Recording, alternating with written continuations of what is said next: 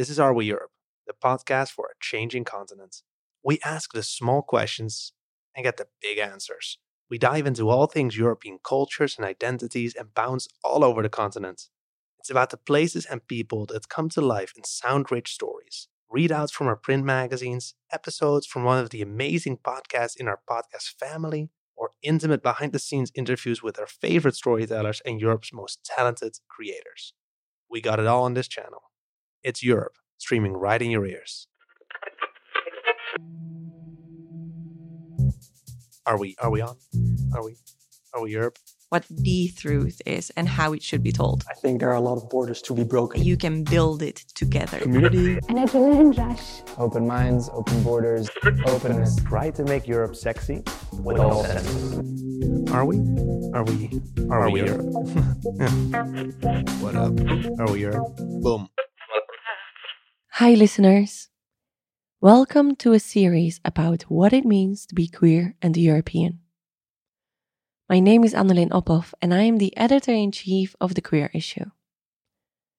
Every quarter, We Europe surprises their members with a story that pushes the boundaries of journalism story based recipes, interactive maps, or, as in this case, a podcast collaboration with Europe Sentiment, produced by Laetitia Chaban.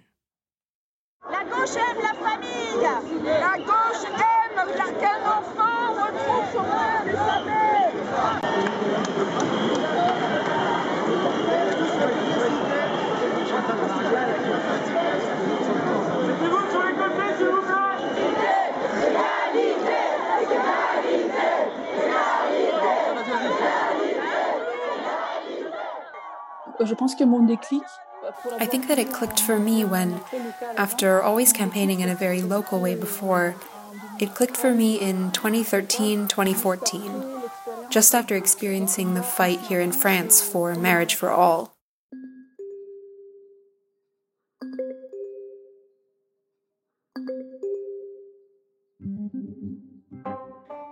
The voice you just heard is Silvia Casalino, an Italian aerospace engineer, lesbian, and co director of the European Central Asia Lesbian Community, an organization that advocates for the right of lesbian women across Europe and Central Asia.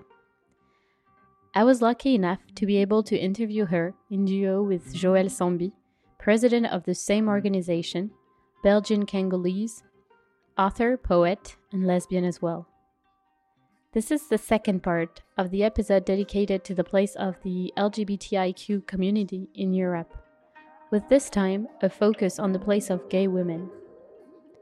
Talking about the place of homosexual women in Europe is quite specific, as we are at the frontier of two minorities, so to speak being a woman and being a lesbian.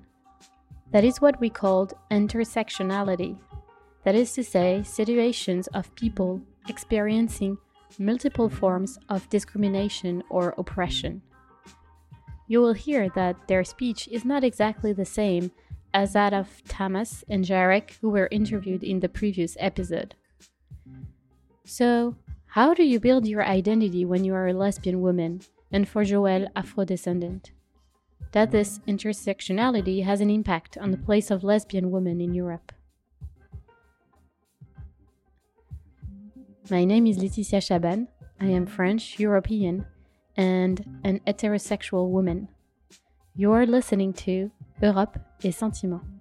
Episode 10 Do you need to be heterosexual to be European? pour 331 contre 225.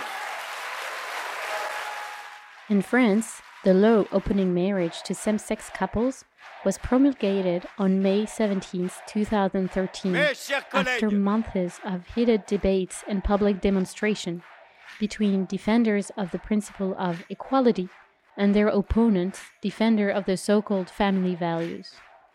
après 136 heures et 46 minutes de débat, l'Assemblée nationale a adopté le projet de loi ouvrant le mariage aux couples de personnes de même sexe.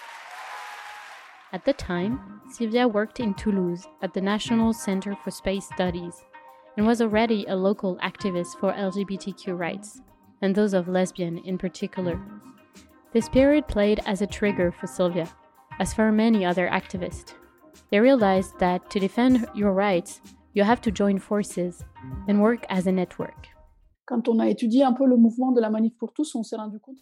When we studied the Manif pour tous movement against same sex marriage, we realized that these are people who are much more organized than we are, who obviously have more money, but who are also much more connected with branches of a movement which, which is in contact with many different countries and which is managing to create a network which suddenly becomes very strong and very difficult to counter, or at least to, well, it was a real clash at that time, a clash of principles, of of what we believe to be good or not good for society. And so that's when I think we said to ourselves, ah, maybe it would be interesting to go and also see what's happening in the LGBT network, see what we can do with alliances that are a little more. Mm, that are in other countries, other experiences might be interesting, and will strengthen us from a local point of view as well. And I think that, yeah, that was the vision, or in any case, the understanding of the strength which comes from networking, which made us switch and put ourselves in a context which was suddenly much broader, since it was all of Europe, and then it became Europe and Central Asia. Ce qui est certain, c'est qu'il y a, y a des spécificités what is true is that there are specificities that are proper to different countries in Europe, but that cannot be denied as long as there is a pan European commitment. As you say, we cannot act as if, you know, a lesbian in Spain encountered the same reality as, I don't know, than in Austria, etc. Although there are realities which are specific to European countries, on the other hand, euh, what we are all aiming collectively is that our rights are no longer floated. And for that, I think it's important to talk to each other and to federate, you know. It was not until 2017, so three years later, that the European Lesbian Conference organization was born.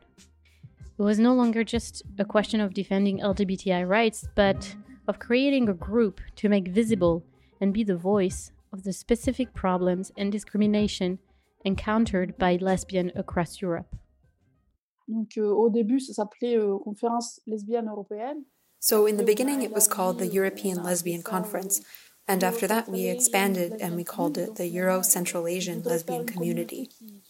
So now, we would like to create a community that goes all the way to Central Asia. But at the very beginning, what was interesting is that we met at a conference by ILGA Europe, which is a big association, the main LGBTI network in Europe. And we did a panel, a discussion with lesbians. And it was very interesting because there were lesbians from Eastern Europe, there were lesbians from Western Europe, there were lesbians who were Muslim, there were lesbians who were Catholic, lesbians who were Orthodox, and in the end, there were things on which we all more or less agreed, despite our cultural differences and also the differences in the countries where we live. There are countries where it's where marriage is allowed. There are countries where you can do medically assisted reproduction as two women and a couple. There are countries where you can do medically assisted reproduction, like in Ukraine, if you're a single woman, but marriage between women is not legal. So these are situations which, from a legal point of view, are very, very different. But when we met and we said, well, we still have some things in common, that is to say, the two main things in common were that we don't know our history as activists, but also our roots, if I can call them that, our creative and cultural roots as a lesbian community. And secondly, we are always out of the picture, meaning that there's a real problem of visibility for lesbians because either we're not working on our own needs and necessities, or when we mainly take care of others, or when we try to do things, then they're forgotten right away.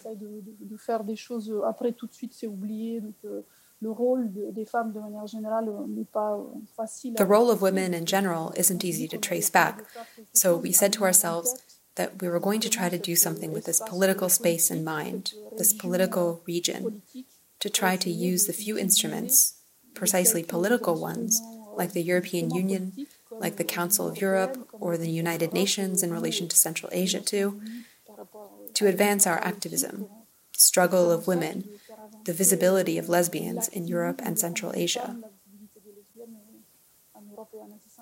So it was really a shared point of view between us, despite the fact that the situations are very different. In Italy, there's only a kind of civil union. In France, we have marriage, but not assisted reproduction. And in Spain, we can have children. We can even go there just to have children without being Spanish.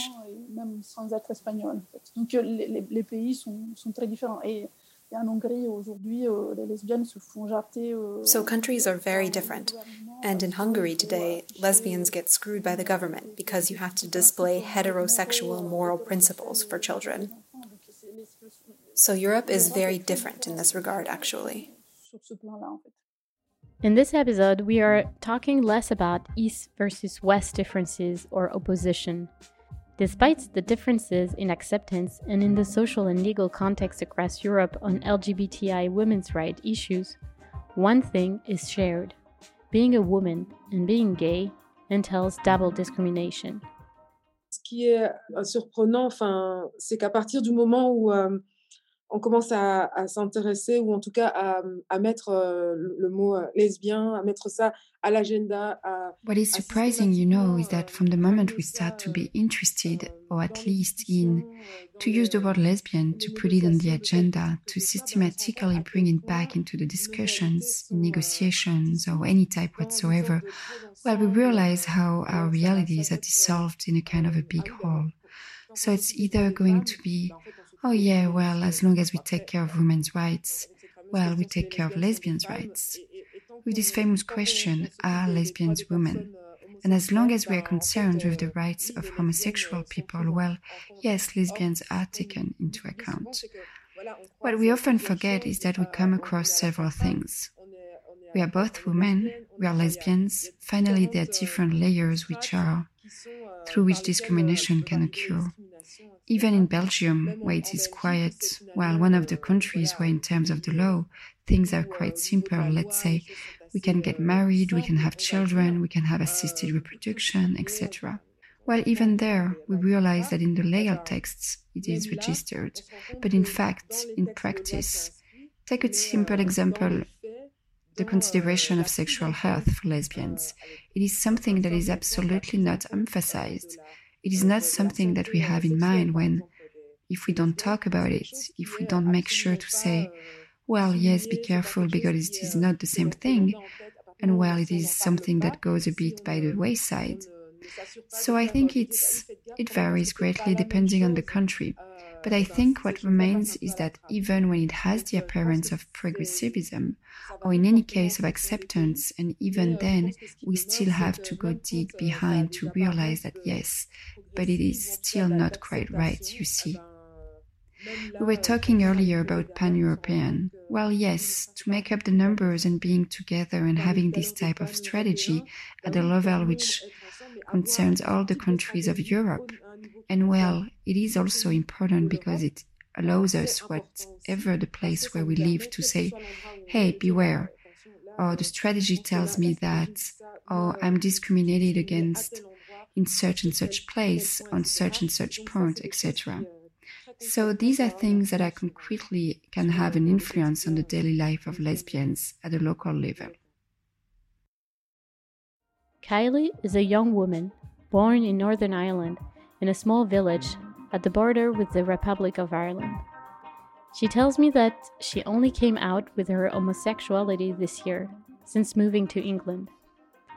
Raised in a very conservative Protestant and Unionist family, that is, one that defends the union between Northern Ireland and the United Kingdom, it was impossible for her to live out her homosexuality in broad daylight. Like Joëlle and Silvia, she shares this feeling that it's not the same to be a gay woman or to be a gay man. So yeah, to grow up in Northern Ireland as um gay or LGBT, which is pretty pretty bad because I feel it's my community was so homophobic and influenced by the church and controlled. Um, and I grew up in such a rural area, like it's very limited. It's like you're gay or straight, and if you're gay, that's bad, and a lot of like homophobic feeling in school and stuff. Um, and yeah, I suppose part of why I live in England, um, I feel like that's part of maybe not conscious, but I, I felt very trapped in Northern Ireland when I went back after my year in England, even though I was homesick then. But then I went back to Northern Ireland and you're like, oh God, all these things seem far worse. like the sectarianism and the job market and the homophobia and and pro life stuff. When I think of like my background of the unionist community, like I know more like gay men from the unionist background, from my background, I think because unionist culture, basically it's colonial culture, so it's a very patriarchal culture, and I think it's easier to like I know quite a lot of unionist gay men are still very unionist, and I think it's easier as a gay man because you're still you're still a man, so you still got the power and respect of being a man, I think. Um, and then yeah, I feel like because unionist politician politics in Ireland is, and the society and culture is very misogynistic, really. And for example, there's this really awful organization, the Orange Order, which was a big part of my growing up. Actually, it's very anti-Catholic, I would say. But like, there's a woman's lodge and a man's lodge, and they march and do like music, and it's all about like basically celebrates Britain continuing to rule Ireland.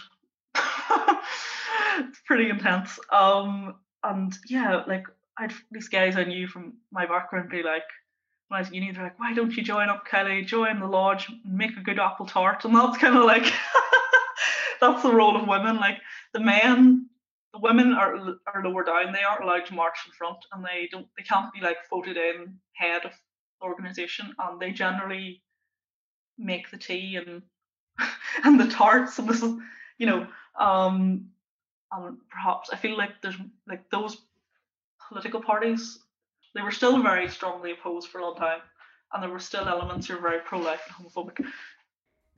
Unlike Thomas and the Hatter Society, who told me about the importance of the European Union in funding local LGBTI rights organization, Silvia is much more nuanced.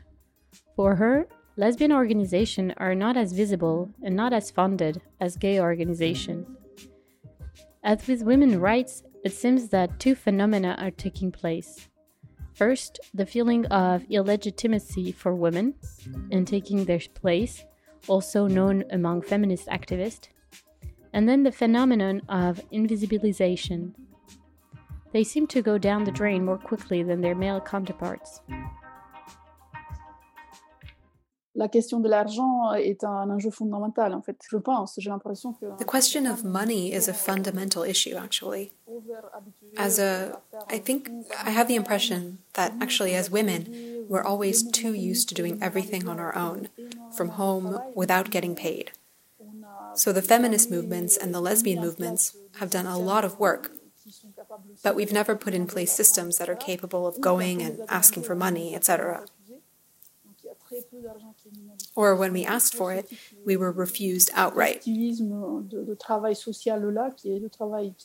So there is very little money that is made available for this type of activism or social work, which is important work to ensure that the political level and the legal level match the societal level, or social acceptance, or in any case, the regard that there is for lesbian women in history. And suddenly we find ourselves in paradoxical situations. For example, you were talking about Hungary. The Hungarian friends in this incredible association, which is almost 20 years old, called Labrisz, which is a lesbian association, were telling us before Hungary's official entry into Europe, after the fall of the wall, there was funding that arrived from the United States, which succeeded somewhat in consolidating certain feminist and lesbian movements. And then, when we became part of Europe, these foundations, these foreign donations, said, now, well, you're protected, you're in Europe, you're going to receive money from Europe, which was never the case. So we quickly see that as soon as the political situation veers to the right in a very nationalist way, those who pay for it are obviously women. They take away the right to abortion. It's gays, lesbians, and trans people. They deny them access to basic rights. So it's also about the economic stakes of Europe and the building of civil society. That's a major issue, especially for the groups that are the most oppressed, like women, like people of color, or like migrants, etc. As you were saying earlier, there were elections, so there was a new parliament set up. So there's going to be a new funding cycle that will open up. And we've submitted projects for building shelters for lesbian women in certain countries where the situation is particularly complicated, or for hosting lesbian migrants in richer Western countries. They always very quickly dismissed us, swept us away with the back of their hand. So it's an issue that is very important, especially right now, and especially in the face of very conservative movements, which are based on difficulties, real economic difficulties, and which are therefore regaining a little strength, and which are starting to strong arm and to threaten LGBT people in different countries to take away rights or to curb rights coup à enlever des droits ou à freiner des droits, etc. Donc euh, c'est pour nous, so it's euh, for us in any case, it is really one of the main roles of Europe at the moment. It's to keep in mind a political line of pressure on all the countries, so that these questions are integrated into the agendas of the different countries, and to help.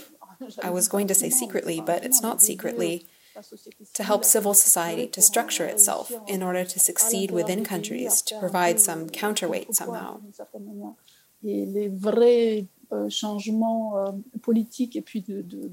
And real political and legal changes don't happen by themselves. We've known that for a while now, or at least that's what you think when you're an activist. Politics or the government isn't going to give you rights if you don't insist very, very strongly. As you just heard, Silvia insists more on the political role of the European Union on its member state and its capacity to exert pressure. Moreover, the new president of the European Commission, Ursula von der Leyen, intends to defend the LGBTI code. I will not rest when it comes to building a union of equality. A union where you can be who you are and love who you want without fear and recrimination. On November 12th, the European Commission launched its LGBTI 2020 2025 strategy, a first and a strong commitment to LGBTI people across Europe. In this text, the European Union undertakes to fight discrimination against LGBTIQ people ensuring the safety of LGBTIQ people, building inclusive society for LGBTIQ people, and leading the fight for equality for LGBTIQ people around the world. The European Commission also committed to improving the legal protection of rainbow families in cross border situations by allowing those families and relatives who are holders of family rights to keep them in the event of a change of country which does not offer the same legal protection. Because if you are a parent in one country, you are, of course, a parent in every country. In short, it's a strong signal in the face of the rise of homophobia in Hungary and Poland in particular. For Silvia and Joëlle, who participated as civil society actors in the drafting of this text, this is a first victory, even if obviously nothing is perfect. On a beaucoup travaillé, euh, Joëlle peut en être témoin, on en a parlé. Euh, we worked hard. Joëlle can confirm that. We've been talking about it for a year. Euh, We've worked hard to ensure that this strategy can take a form that is inclusive of certain realities that we're experiencing. So we insisted, bombarded, pushed a lot for the word lesbian to be inserted in this strategy in writing, not just in the acronym LGBTI. And I think that in the end, that the result, at least from our point of view, we're interested in the visibility and rights of lesbians. It's not great. Lesbians are not named everywhere. But it's interesting that in the end we managed to produce something in which we also talk about this intersection that Joelle spoke about earlier, which was to note that the fact of being a woman and not being heterosexual at the same time creates a powerful mix of discrimination which is not just one thing or the other. And we never manage to separate the two and to know if are they treating me like a woman right now or are they treating me like a lesbian. So we expect a lot from it. We think that this is a really good first step towards the fact that we can not force, but nonetheless take a very educational role with countries that haven't included LGBT rights in their constitution at all or that are very reluctant to open up pro LGBT policies in their country. But we also expect a lot from it in countries where there are already a lot of rights, but where things haven't progressed as much as we would like. So there are things to improve, there are things to do. After the release of the strategy, what's supposed to happen is that there are a whole bunch of measures. It's called implementing. It's the implementation phase of the strategy. Euh, c'est la phase d'implémentation de cette euh, stratégie et donc euh, on va continuer parce que And so we're going to continue because that's part of one of the goals of the association. We will continue to work with the commission to try to ensure that there are implementations that work towards ensuring that lesbians are considered as human beings within their own right and that we don't forget about them. Comme disait Joëlle tout à l'heure, entre le fait, bah, de toute façon, euh, c'est des LGBT. As Joëlle said earlier, between the fact that we say LGBTI, so we talk about it like we're talking about homosexuals and therefore like boys, or it's women, so that's gender, measures that have to do with being women. We're a little, we're very attentive to what will happen next, and we're working hard on that.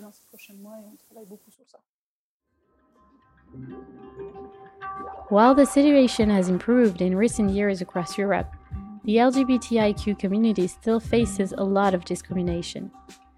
According to a survey carried out by the European Commission, 43% of LGBTIQ people feel they have been discriminated against. The pandemic has only exacerbated this situation. Joelle and Silvia have witnessed it by organizing discussions time throughout the hmm. year and by opening a phone line to allow lesbians across Europe to share their story and ask for help. Today, the ambition of ELC is broader since, in addition to Europe, it covers Central Asia, with the objective, as Joëlle says laughing, to lesbianize the world. Que j'allais dire pour, pour résumer, c'est que. What I was going to say to sum up is that our mission basically is to lesbianize the world. And while it's a bit of a joke, but it's real, what is important to us is that the word lesbian is not an insult, it is not shameful, it is not. So there is something very political behind this pirouette, but it's a way to say that we're taken into account to say out loud lesbian, to take it into account when we make policies, when we decide for ourselves. Okay, we're taking into account our realities as well. And so our work also consists of this. That's why we are going to insist a lot, largely, enormously. We will come back each time with that word, with these realities, because lesbian is multiple. Moi je suis assez d'accord euh, avec Joëlle. Yeah, I completely agree with Joëlle. It's been a difficult year for us, for everyone, for the work we do. And at the same time, we've managed to achieve things that are incredible for us, such as being able to include a few mentions of the specific discriminations that lesbians experience in this strategy that came out this year at the end of last year. So I think that the work has been amazing. Three years ago, when we started, nobody knew that in April, April 26th, was the International Day of Lesbian Visibility. Today, at least in the LGBT world, there are lots of people who know about it, who celebrate it, who say, oh yeah, it's Lesbian Visibility Day. So there are things inside our own community and also outside that are moving forward. And then we'll see after the end of lockdown what will happen. But what is certain is that we'll continue to work And I think that the lesbian hype will succeed in lesbianizing the universe, not just the world. Because the lesbian genius is still here, and we try to bring plenty of it to everyone.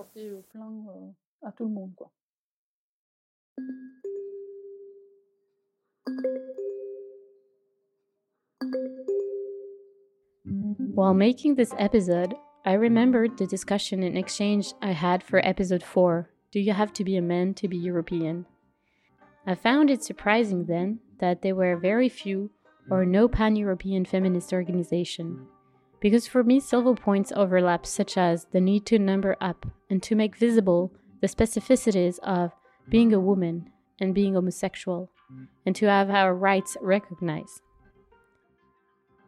To end this episode, I invite you to discover the work of Silvia Casalino, who has just directed the documentary Gravity, which questioned the place of women in space exploration and how it is not to go into space.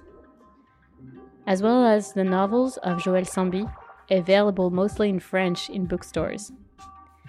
Joëlle is also directing the documentary Kinshasa Diaspora on the gay community in Kinshasa a work still in progress to be found on Instagram in particular. Thank you for following Europe et Sentiment. If you like this episode, tell others about it, share it with as many people as possible, and keep talking about Europe. I hope to see you soon.